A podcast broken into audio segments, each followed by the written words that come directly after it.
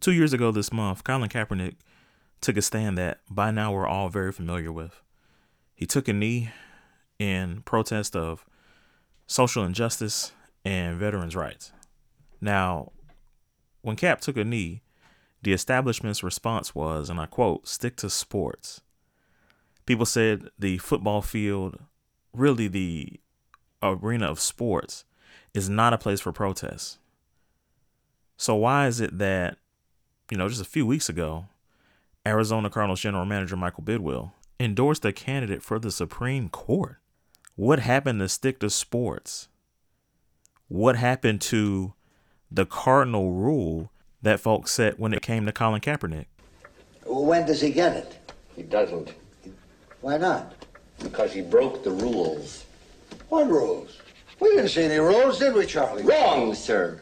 Wrong. It's all there, black and white, clear as crystal. You lose.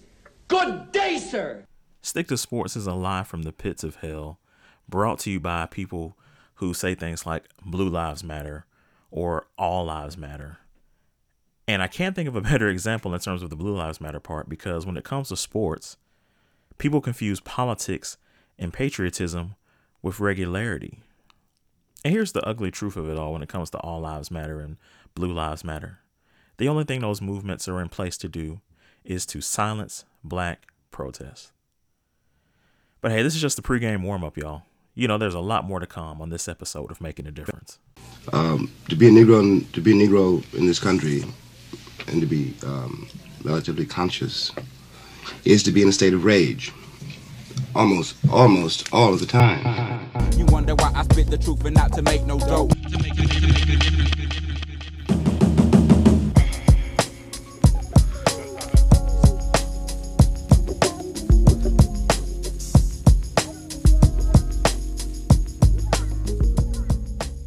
Welcome to another episode of Making a Difference. I'm your host, Ken Macon. And I'm as shocked as you are that in 2018, we're still talking about the national anthem. I mean, I thought we all realized that this wasn't about the anthem. This is about the cardinal rule. And the cardinal rule in the United States of America is white supremacy, point blank, period. That's why Donald Trump can, you know, bring up this issue and continue to rehash it, you know, at this at the expense of the NFL players. You can call them SOBs with impunity. You have uh, NFL team owners like Jerry Jones, you know, continuing to re- rehash this issue, even as he, you know, doubles down and and essentially apologizes for the actions and the foolery of uh, Papa John Schnatter, who of course, you know, is the uh, the founder of Papa John's, and you know, basically was a uh, made up apologetic comments in terms of you know why uh, Papa John used the N word. But man, do I have some ether in regards to uh, Jerry Jones and uh, his well, flat out hypocrisy when it comes to the anthem. Check this out. Jones and his son Stephen were saying the other day that any player who takes a knee and doesn't toe the line during the national anthem won't be playing for the Dallas Cowboys anymore. It's incredible to me that a player can beat up a woman and play for the Dallas Cowboys. A player can use illegal drugs time and time again and still play. But you take a knee to protest the racial injustice in America and now you've crossed a line that he will not allow. Jones loves and respects the national anthem so much that when it was being played before the start of practice Saturday, he left his cap on. And when he was told about the mistake he was making, he still left his cap on. He who makes the rules apparently doesn't have to follow them. That was Dallas uh, sportscaster Dale Hansen uh, with the heat, with the straight up ether. But let me let me repeat this point because I don't want this to be lost in the conversation. The cardinal rule in the United States of America is white supremacy. White supremacy has a problem with outspoken black folk. White supremacy sees black folks as two things labor or entertainment. That's why it's so easy for white supremacy to appropriate black culture as entertaining. But if you shift the conversation to police brutality or civil rights, now white supremacy wants you to shut up. They say things like stick to sports, shut up and dribble because that shifts the conversation back to labor and entertainment. This is why the sociology and the racial dynamics of sports are so important because you have a working class of athlete caught in the middle of an oligarchy ownership class, mostly black athletes caught in the middle of this ownership class. Now, keep in mind, when we talk about this ownership class, we're talking about a group of individuals who not only don't care about the players, they don't they also don't care about the fans. Because we're talking about look, multi-million, well no, not multi-millionaires, excuse me, billionaires who won't even come out of their own pockets to pay for stadiums. They uh, hold the fans hostage uh, to pay for these stadiums with taxpayer dollars. And oh, if you don't want to pay for the stadium, then we'll uh, uproot the team and move it somewhere else. Now, this is after, you know, fans have supported a team for 15, 20, 30, 40 years. Oh, if you don't want to pay taxes on this stadium, if you want if you don't want to foot the bill for us rich guys, then we're going to move this team that you love so much. So basically the players are caught between the selfish rich guys and the selfish predominantly white ticket paying audience that can't tell the difference between patriotism and political posturing. Let me make myself perfectly clear when I say that they can't tell the difference. If you remember Trump first made those SOB comments about the NFL players at a political rally. Think about that. Why is the US president weighing in on an entertainment league at a rally? It's simple. He's appealing to his base. You can find that voting minority between the owners and those t- that ticket paying audience. Now imagine that a voting minority that has become the majority because of affluence, that is wealth, and political scheming. And that is, of course, the, I mean, that is basically what has happened in this country is that you have an affluent minority that has created this wave in the media, you know, this wave of bigotry, this wave of hate. And now they're really dominating the conversation politically, uh, socially, and otherwise. Now, of course, there's that the backlash, and that is, you know, where podcasts like these and you know, many other outlets are, are lashing out against what you know the Trump administration and you know just the, the the various injustices that we're seeing in this country. But that's that's basically the framework, you know, of what we're seeing now in the United States of America. And sports is always a mirror, you know, or, or sports in many ways is often a mirror to what we're seeing in this country. That takes us to Michael Bidwill, you know, who's I am gonna just call it. I mean, that dude is unapologetically uh, Republican, and you know, unapologetically, you know, boosted up uh, Brett Kavanaugh uh, for uh, Supreme Court, and of course, you know, Bidwill and his actions as the Cardinals GM inspired the name of the podcast, Cardinal Rule. So what I'm going to do for you now is I'm going to read this story that is actually from the Arizona Cardinals website, azcardinals.com. And this is from July 9th. It says Michael Bidwill backs classmate for Supreme Court. Here's the lead. Michael Bidwill has known Brett Kavanaugh since they attended high school together at Georgetown Prep outside Washington, D.C. among the class of 93, or excuse me, class of 1983, including their time as football teammates. Now that Kavanaugh was nominated by President Donald Trump to be an Associate Justice of the United States Supreme Court, Bidwill and his fellow Georgetown Prep alumni are reaching out to those deciding on Kavanaugh's candidacy, sending a letter vouching for his character. Kavanaugh will now go through confirmation in the U.S. Senate. So here you have an NFL team making a political statement, which is basically what Colin Kaepernick was denounced and blacklisted for. And here you have literally an NFL team, ownership, brass, basically, um, literally reaching out to those deciding on Kavanaugh's candidacy, sending a letter vouching for his character. They are literally advocating for this candidate. So that's from the Arizona Cardinals uh, perspective. Uh, I like Deadspin's uh, article better, or the the headline better, and I actually can't say it over the air. It says Cardinals president Michael Bidwill is a condescending, hypocritical um, S word. Here's their headline. Uh, Arizona Cardinals president Michael Bidwill, who used his team site to support Supreme Court nominee Brett Kavanaugh, went on a conservative radio show to continue to push for his old high school pal. Bidwill also bellyached how unfair it is to be criticized for requiring that NFL players only protest or demonstrate where no one can see them. Bidwill, this knucklehead, says, quote, this isn't about politics. Uh, bruh, it's exactly about politics. You broke the golden rule. You broke the, the, the, the, the I should say the golden lie. Stick to sports you know, where's all the folks who are mad at Cap? By the letter of their argument, literally by the standard that they set that, you know, has basically kicked Colin Kaepernick and Eric Reid out of the league, they should also be mad at Bidwill. And these people who are not mad at Bidwill, are not angry because they're hypocrites and liars, period. Now, fortunately for you, and fortunately for me, quite frankly, I'm not going to spend this entire podcast talking about Donald Trump and Michael Bidwill and, and folks of their ilk. Is that's not what I'm going to do here, and I'm not going to do that for a simple reason because they're hypocrites. It this isn't about the anthem.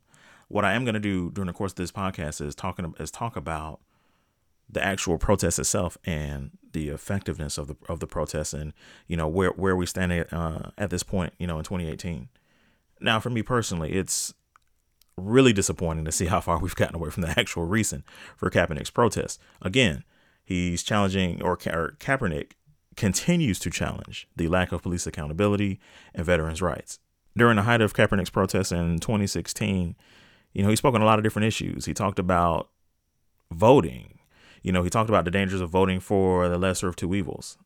Now, I get it. You know, a lot of the original con- uh, context of the protest was lost because of the backlash of white supremacy and Trump's comments.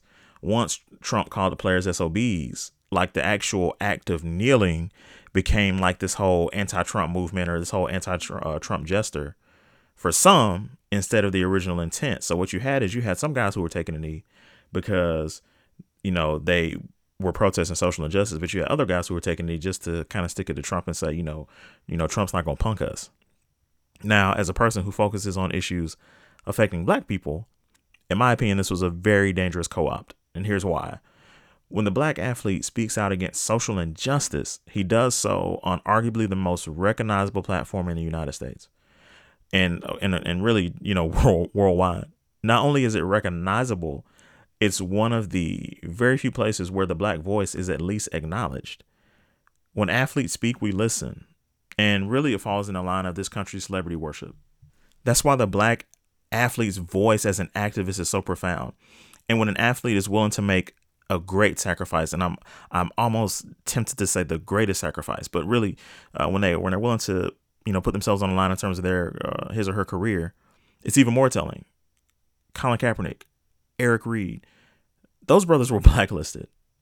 Now, you know, Malcolm Jenkins is speaking out, you know, against social injustice and he's, you know, saying all these anti-Trump things. And that's good. I mean, that's that's really good. But I have to judge him by the standard that Cap and Reid set, and not just Malcolm Jenkins, but the rest of the players. And the question I have to ask Malcolm Jenkins and the rest of these guys is why didn't y'all stand with Cap? And I think that question can be extended to not only the players, but I think just the fans, just the people, you know, who watch the NFL. Is why didn't we stand with Cap? And I think the answer is simple. It's because we're scared to lose our quality of life. I'm going to dig into that real deep right here. Now, that understanding that people, you know, don't want to lose their quality of life, whether it's, you know, things they like to do or their you know financial you know uh, wherewithal and their financial standing, you know I, I reserve the right to be disappointed with the players. But at the same time, I empathize with the players because like this is a challenge that we face as Black people. This is this is part of that struggle. Is that we allow this country, we allow the United States of America to treat us like second class citizens. Not only because we're scared, and I say we as a community, y'all know I, I, that's why I say black people, and that's why it's so hard for me to identify with us as a black community because there's so many different viewpoints and ideas and struggles and separations and divisions. But there's a significant number of black folks who are scared to speak out against white supremacy. But then there's also the part of it where we're saying like this whole, you know, materialistic desire. I saw that, you know, I saw a lot of people on social media that was, you know, that were up in arms about the some of the black pastors, and I'm hesitant to. I mean, I, I guess by the letter of you know who they are, their profession, they are black pastors. But a lot of folks said, well, you know, those guys were sellouts, and I'm, I'm inclined to agree. But how many of us, you know, sell out on these jobs? How many of us, you know, sell out our dreams, sell out on saying the things that need to be said? I mean, just for not even always financial gain, but just because we're just we're scared of offending people there are certain truths that need to be expressed. And, you know, I commend the Colin Kaepernicks and the Eric Reids of the world, and even by extension, you know, people who are maybe uh, activists who maybe speak to things on social media, who speak to things uh, in the community, because we're in very trying times right now where you put so much on the line where you make these commentaries, and I, I really, you know, want you guys to to think about that. You know, while this record plays, we're gonna go to commercial real quick. Um, it's a great joint by Wale, man. Fittingly named uh, "Salary Cap." If you're in the car with your kids, you know, I always do the parental advisory. You may want to go ahead and fast forward to 1745. Thank you for listening to Making a Difference. I mean, people are dying in vain because this country isn't holding their end of the bargain up as far as, you know, giving freedom and justice and liberty to everybody. It's something that's not happening. And I've seen videos, I've seen cir- circumstances where men and women that have been in the military have come back and been treated unjustly by the country they fought for and have been murdered by the country they fought for on our land. Run that track, run that back. Soldier with military raps on deck. Whole another level, white boy trying to kill me. Whole lot of melanin black, don't crack, and I'm in my bag. Am I bad? I'm unapologetically forever pro black. No Nazi gonna stop this bag. Infrared beam on Confederate flag. I ain't with the rhetoric the president be on. Forever with my niggas in the level that we on. Count a million figures trying to put on for the city. Put a bullet in a nigga, call me nigga any wrong. Look. You a coward, nigga, eat a dick. Shout out Leak, rockin' eating shit. MMG, this is a DMV. Free trail flock, eat a rest. Khaled, nigga, we the best. Crocodile, we need to speak shit. Rap a piece about that CTE and give Kapanika new team a check. Right now, cause shit getting deep for us right now. They killing Nazis, boy, right now. So we gon' take a knee before we pipe down. Chuck D, Chuck D, we gon' fight pie. Chuck a deuce if he choose and he not down. I just had a baby girl and I'm so proud that she's so, so smart and she's so brown. I'ma hold mine down, what are you about? West side, I'ma ride doing suicides. West side, I'ma ride playing old pop. I sports talk, open seven on the trade watch. I, I'ma say course side. With a broad with a clear like Fort Knox. With a broad with the shits cause she roll too. And she hate fake hoes with the band too. Nah, mm, stop. Black is never going out of style. Look at Mello, Sniper, and LeBron. And then LaMelo, then they get to Zion. I ain't even lying, not a people person, but I do be having color people pride. What you need some vibes, need to see the vibe, nigga. Me and my people need to rise up and see that I people be deprived. Unless you well endowed or you being white. You're a body demon, green or white. Wallet open, bitch, I see it twice. Get it? Uh. Run that back, run that. Soldier with military raps on deck. Whole never level white boy trying to kill me. Whole lot of melanin black don't crack in them in my bag. Am I bad? I'm unapologetically forever pro black. No Nazi gonna stop my back. Spread a whole magazine on a red mega hat like.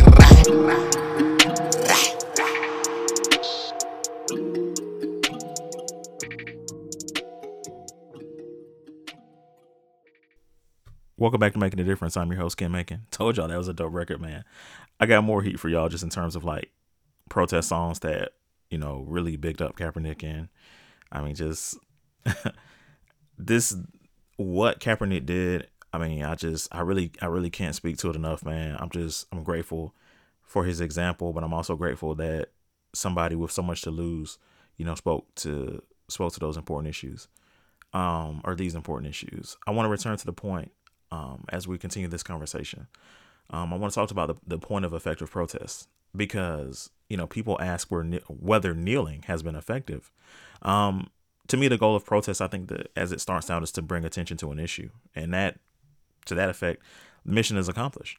You know whether people maintain the integrity of that understanding is another matter, and when I say that, I mean the idea of Black Lives Matter that's what the essence of this protest was about. It was about saying, hey, you know, um, uh, black people are overwhelmingly, you know, the victims of police brutality.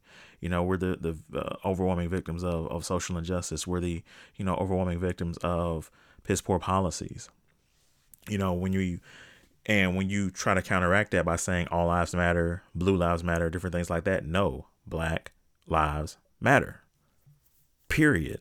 Like, don't be afraid to say that. Don't try to sugarcoat that. Don't try to, you know, um, co-opt or you know disregard that movement. That's that's an important movement because it is it is the struggle of black people in the United States of America since we were brought over on boats.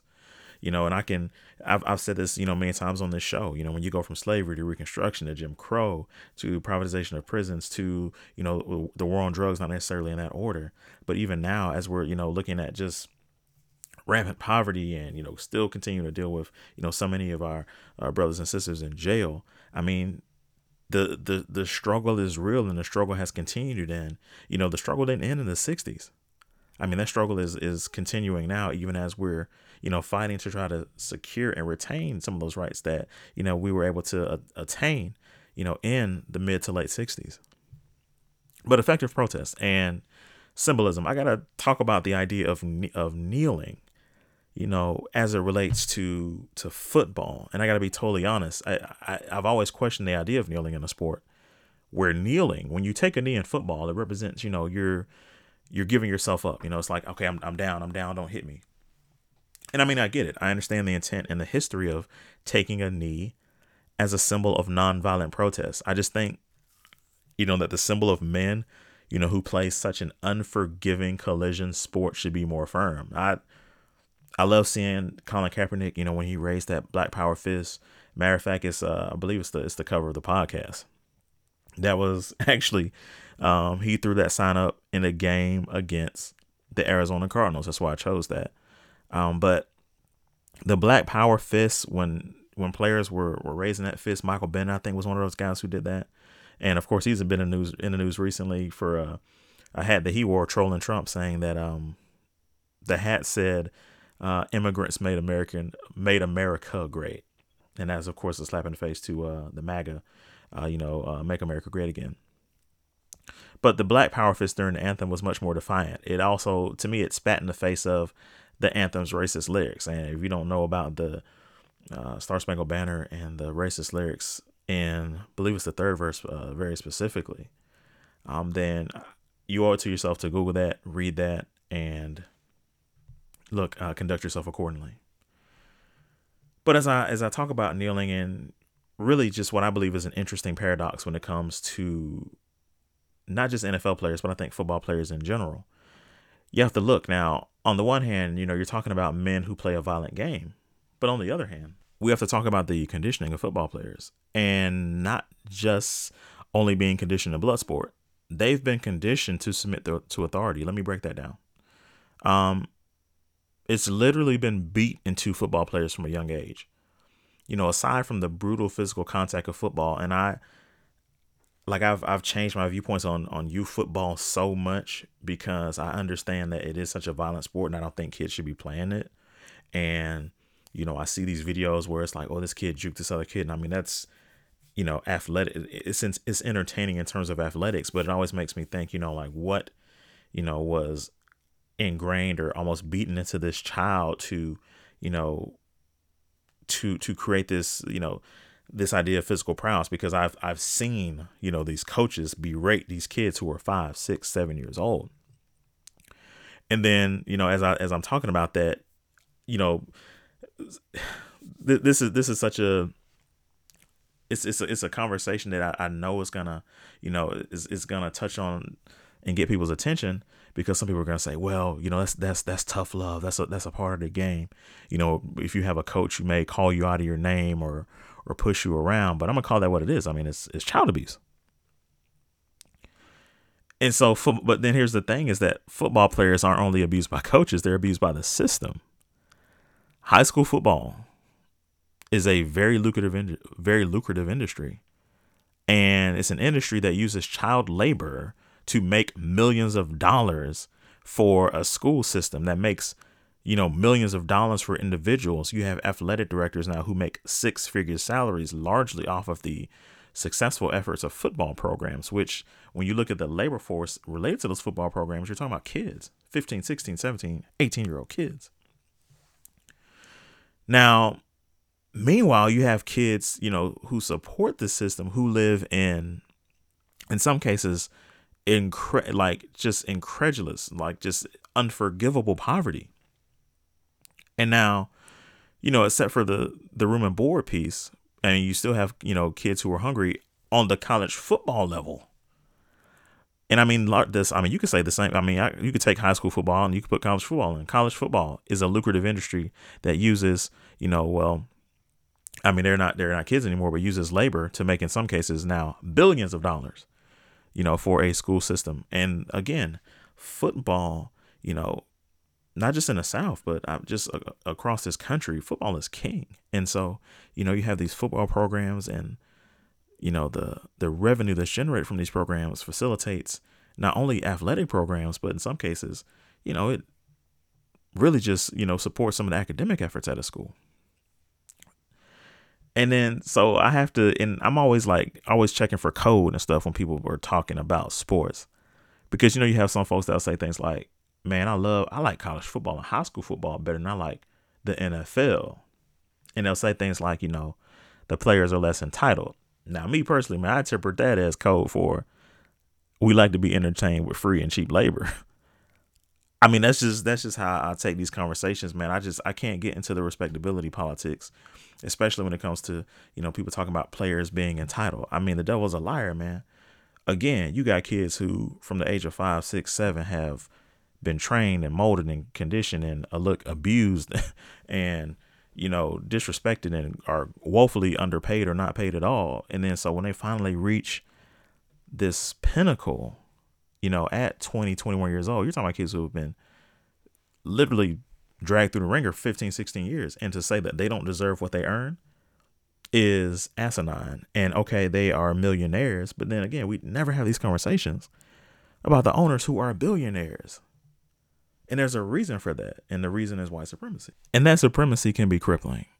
And, you know, you kind of get to a point where it's like, even again, sports can mirror real life conditions. And so you see this downtrodden group of young men, just like you may see a downtrodden community when you talk about, you know, uh, African Americans. And you say, well, how can a spirit of protest exist in such a culture? But I think that's that's the silver lining in the black struggle is that out of poverty, heartbreak, injustice, brutality, you have people who rise up and who stand up and say, there can be a better world. There must be a better world, if not for me, for my kids. And they stand up and they fight and they put everything on the line. You know, guys like Colin Kaepernick, guys like Eric Reid, Jackie Robinson, Curt Flood, Paul Robeson. Speaking of Paul Robeson, man, I'm, I'm reading a great book by Howard Bryant, The Heritage. I would strongly encourage, you know, anybody uh, within the sound of my voice to pick that book up and read it, man, because it's it, like this podcast. It touches on a lot of this, a lot of the issues that I'm talking about in this podcast. But I'm gonna go to another break here. I'm gonna share this song with you guys again. Just another, you know, shout out to Kaepernick. Um, Lupe Lupe Fiasco did a great record, man, and like as I'm doing this podcast, like I literally just heard this song like maybe an hour ago, man. And like you ever just like hear a song and it just like kind of latches onto your spirit, man, and you just like you'll play that song like you'll play the cover off that song, man. Like back in the day, you know, everything's like MP3s now, you know what I mean? But you ever just had a song you like so much and you had that CD, bruh, you play that song, you'll play the paint off that CD, man look, be skipping and scratching, you still you you tap you know tap the disc, man. But that's that's where I'm at with this joint by Lupe, man. But when we come back, um, you know from from this record, man, I want to talk to you guys just about a a young man who you know very well who really just took on an awesome social and community responsibility, man. I really want to dig into that, but enjoy this record by Lupe. Again, I'm letting you know about the parental advisory. So fast forward to 3240 if you don't want to hear the cursing or you got kids in the car. Thank you guys. Love you guys. Appreciate you guys listening to Making a Difference. Waves. You say waves, I say waves. Kaepernick, what up? I knew they was gonna do that too. But it's all good though. You gotta stand up for something. You know what I'm talking about? Yeah. Uh, gravitons orbit around my halo space. Halo space. Little Debbie crumbs and potato flakes. Junkyard food needs 808s. Better say your grace. Stay your place. Play your bass and wait on the upright right ups and them niggas down like us. Writer, fiber optics on high fiber. Move quick like that. No I ass say shit like that. Magnum Montandre rolling on a rubber hit virgin for the album. I was floating on the cover. I picked my car, they let a lad in. I was floating on the cover, made a message out of mess. Got him clothes off the flow, then taught him how to dress. Made a space so they can milk this way. Had him open off the others. Broken off hat, hat, folks in all colors. I wish a nigga would try and open y'all shutters. Cartier frames, Aoki on the shirt, and the red and white chuckers. Why you going on hard though? NASCAR star got bars by the carload. You know LF1 to come out the top, but for this 10, I'ma just open up the cargo. And my deepness might spit the stash box sequence that I open up the cargo. If I break it down to your little homie, might get a nigga car tow. You ain't gotta worry about ours though. Joggers like joggers, and I might drop skulls as an art show. K dot want stretch marks. I wanna own everything that's west of the best parts. Crit everything from the legs down. Mickey facts everything where the neck starts. Necklace, head, heart, go. Get set, mark, up. Turn the mics up. Like a nigga round Fight Club. And the fuzz came through to indict us. But it's an inside job to decrease the supply. Then turn around and drive all the price up. I be speaking it right. But it's hard to believe that people still believe that Jesus is white. Oh Lord. I be speaking it right. It's hard to believe that people still believe that Jesus is white. Alright, alright, oh Lord. To the mentally. And it's not about natural ability. You would think that Cap took a shot on the Statue of Liberty. Goddamn. Like we trapped in a memory. Untrue facts where black is an injury. It makes me wanna snap, just slap me an enemy, then go into the back and just rap to infinity. Fuck. Be more like chance. Solo acts be more like bands. Adversaries be more like fans. BDs and GDs be more like fam. I'm just fine for the summer. Women lie, men lie, and everybody lie about the numbers. Hard to be smart when the only thing on your mind's dying from a dumper. I know I'm weird, but nigga, it's real. You hear it from a nigga like Trump. Talking to a nigga like you. Hold up, turn the mics up. Like a nigga round Fight Club. And the fuzz came through to indict us. But there's an inside job to decrease supply. Then turn around and drive all the price up. I be speaking it right. But it's hard to believe that people still believe that Jesus is white. Oh Lord. I be speaking it right. It's hard to believe that people still believe that Jesus is white. Alright,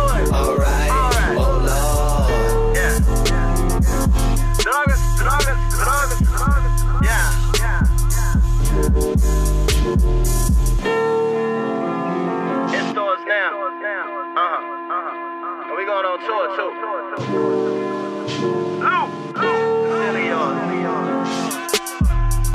Wave's on the way. Indeed. Oh Lord. Now I'm talking about.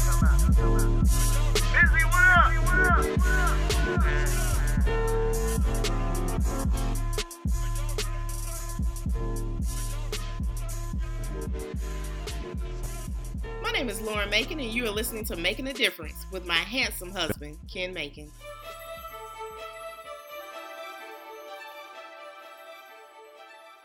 I am Gloria Frazier, and I have been your Georgia State Representative for House District 126 for over a decade. You have trusted me with this awesome responsibility since 2006, and I ask that you trust me once again with your vote in the general election on Tuesday, November the 6th. I could tell you about the various committees I have served on in the State House or the recognition in the form of awards I have received. I would rather much talk about the importance of serving my community. Service that takes a shape in the form of a world class cyber center and training facility here in Augusta, Georgia. $50 million have been allocated by the state in this facility, which will bring jobs and opportunities to Richmond County. Service that takes shape in the form of dedication to education and affordable health care.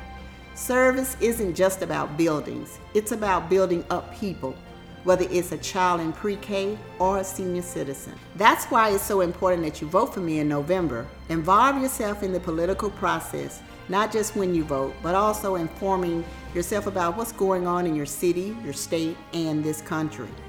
I am grateful for your support in the primary and for the past 13 years.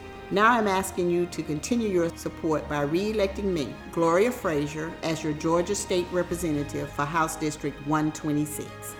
Paid for by the Committee to Re-elect Gloria Frazier. Welcome back to Making a Difference. I'm your host, Ken Macon. just man, um, I'm just uh, I'm just so grateful, man, just to have this opportunity, man, just to you know have a dialogue, and I call it a dialogue because I always encourage people, you know, if you're listening, you know, to this podcast, it's two things you can definitely do. I always enjoy comments and commentary. Um, of course, you know, you're listening to this via SoundCloud, so uh, you can always, you know, comment on the specific podcast. Um, of course, at soundcloud.com backslash making a difference. You know, share it with your friends, share it with your family. Y'all can have a dialogue about it as well. If you got comments, good or bad, definitely shoot uh, comment on again on the podcast. Here you can also, you know, you want to send me, shoot me email, you can do that. It's making a difference show at gmail.com. That's making M A K I N a difference show at gmail.com. We're also on Facebook. You can hit me up on the on the Facebook page. It's facebook.com backslash making M A K I N a difference show. You know, you can hit me up there, shoot me a message there as well. Um, I'm just I'm grateful, man. Sometimes you know you know you can think and say well you know i wish x amount of people listen to the show man but as i'm sitting up here talking with you guys now we got 50 followers on soundcloud. I'm grateful for that. I'm you know grateful for more than 700 people who you know are currently following the page here making a difference on the on the facebook page. If you feel like it should be more followers if you feel like it should be more um, listeners to the podcast by all means share it man let people know that's um that's how media works, man. I mean, it's one of those things where speaking of that, man, shout out my man Donald Doe, man. Donald Doe, that's my that's my brother, man. Like if y'all just y'all just don't know, that's my dude, man. Like um like just really just like a an amazing supporter of the podcast. But this dude, you know, steady calling me the people's champ, man, and we just kind of, you know, chuckle about that, man. But like I, I really do like when you when you you know when people say that, man, I take that I don't take that lightly, man. I take that as something where, you know, like I said, just have an opportunity to to speak to people honestly and openly, man. Um, like I said, I'm not I'm not above uh, reproach or rebuke, man. I have conversations with you guys. Um, not so much mix it up, man, but I just feel like they're they're healthy debates and healthy dialogue. You know, on Facebook, you know, uh, on SoundCloud, if need be, man. But at the end of the day, man, it's about just you know people who have a collective interest in about you know making you know this world a better place. And of course that starting you know locally or not even locally starting with you the individual. But um, i've digressed. Uh, we are talking about um, we've gotten away from cardinal rule. We've talked more about protests but as we close out the podcast i want to talk about the young man who i was speaking about before the break. And that young man of course is one uh, lebron r. James. Um, and you guys may have heard that he opened up a school a public school uh, in uh, Akron, Ohio, in his native Akron. So proud that he was able to do that. Um, just so many services that are provided. It's, it's a school that I think LeBron made it a point to want to create a family atmosphere. Um, I'm actually, you know, I, I'm gonna let LeBron kind of talk about the school in his in his own way. So you guys check this out.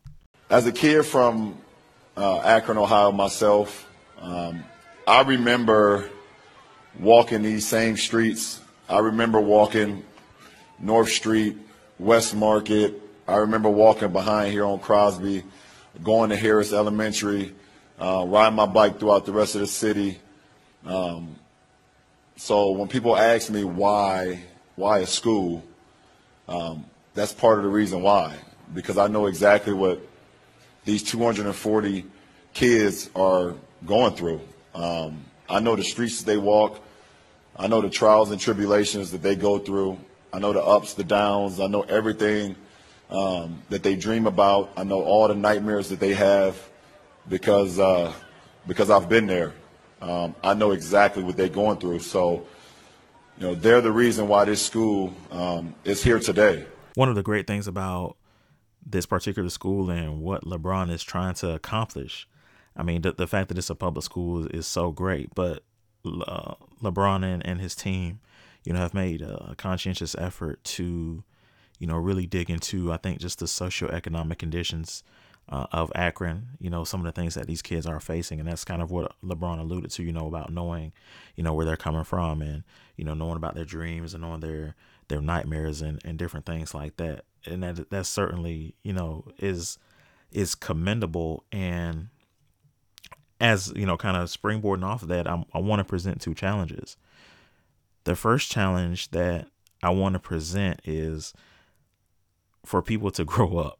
and when I say for people to grow up, I mean people can't separate what LeBron James is doing with it. Some are not able to. Let me make that perfectly clear. Some are not able to differentiate between what LeBron is doing with the school and what LeBron may or may not have done on the basketball court. And those are two totally different conversations. I mean that for LeBron stands and LeBron like just extreme fans, and I mean that for like LeBron's haters. Like I really need y'all to understand that, like, and it's really the spirit of this entire podcast is that sports is a mirror, but we can't let sports become bigger than some of the real issues that's going on locally, that's going on, you know, in this country, that's going on in this world.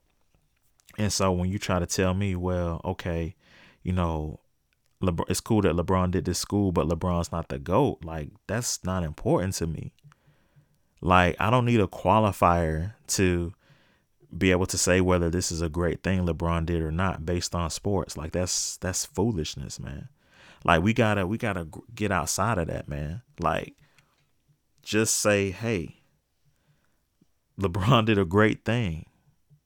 Period, man. When you talk about a guy who, basic, when you and this is the leading into the second challenge, like this dude took his money, his money. Let me make that clear, his money, and basically in, some ways like facilitated something that really is in my opinion a government standard because what LeBron implemented in terms of like creating that that schools like creating that creating that school and creating that educational standard is something that as taxpayers we should be demanding from our elected officials and that we should be demanding from our government. I mean, so many of us have seen that school, we've shared the photos and we're just like, wow, this is so amazing. But guess what? that should be the standard of education for every single child in this country. Like education should like whatever socioeconomic condition you come from, for better or for worse, when you come in that when you come into a learning environment, when you come into a school, you should have the same opportunities as anybody else. And that doesn't happen in this nation's schools, period. And a lot of it doesn't happen because of the failures of government. Now, I know some people are going to say, well, you know, what about their parents? And y'all know how I feel about that. I'm, you know, and I don't, without making this too much of a conversation about education, I'm a fan of mandating parental involvement. Definitely. Like, you, parents have to be involved in the process of, of teaching kids. I also understand that when it comes to, in terms of allocating funds and resources. Governmental responsibility trumps personal responsibility when it comes to allocating those resources simply because government has more money to work with. And so I look at LeBron James, who obviously is a multimillionaire. But still, you know, when we look at it in terms of taxpayer funds and education, things like that, like LeBron having finite resources to be able to accomplish what he accomplished. Imagine if we held government to that same standard to say, okay, this is what you need to be doing. How powerful would that be if people stood up and, and demanded better policy, demanded, you know, better standards for education? Understand something. All you guys listen to the podcast, if you're a taxpaying citizen, understand that the bulk of your tax dollars, education is taking the, the, the lion's share of that. What are you getting in return for that? What are you getting in return for that? And that's the spirit of so many conversations that we have on this podcast is, you know, just asking the individual, asking, you know, saying, hey, if government is not working for you, what are you going to say about that? What are you going to do to inform yourself, to inform the people around you about how we can make things better? It's great to have conversations about LeBron James. I this brother has done has done things in the last two to three months to ensure not only a financial destiny for himself, which he's done that millions of times over, but to just provide a shining example in terms of being a humanitarian, in terms of being a community activist, in terms of being a father. Just the great examples that he set. And still to understand that even with these examples, that there's so many things that we need to speak out, you know, and uh, speak out against and say, hey, these things can be better. Like that's that's really just the spirit of what this podcast is about, man, and really what you know, we really what as individuals we should be pushing for and challenging. And with that, man, I'm gonna close out this podcast. Again, share the commentary, man. Need y'all, man. Need y'all support. I really do. I'm grateful for the support, um, for the support that I have. Obviously, I know some of you guys, man. Look, soon as y'all get the podcast, y'all are following it, man. Y'all are sharing it, man. I got so much love for y'all, man.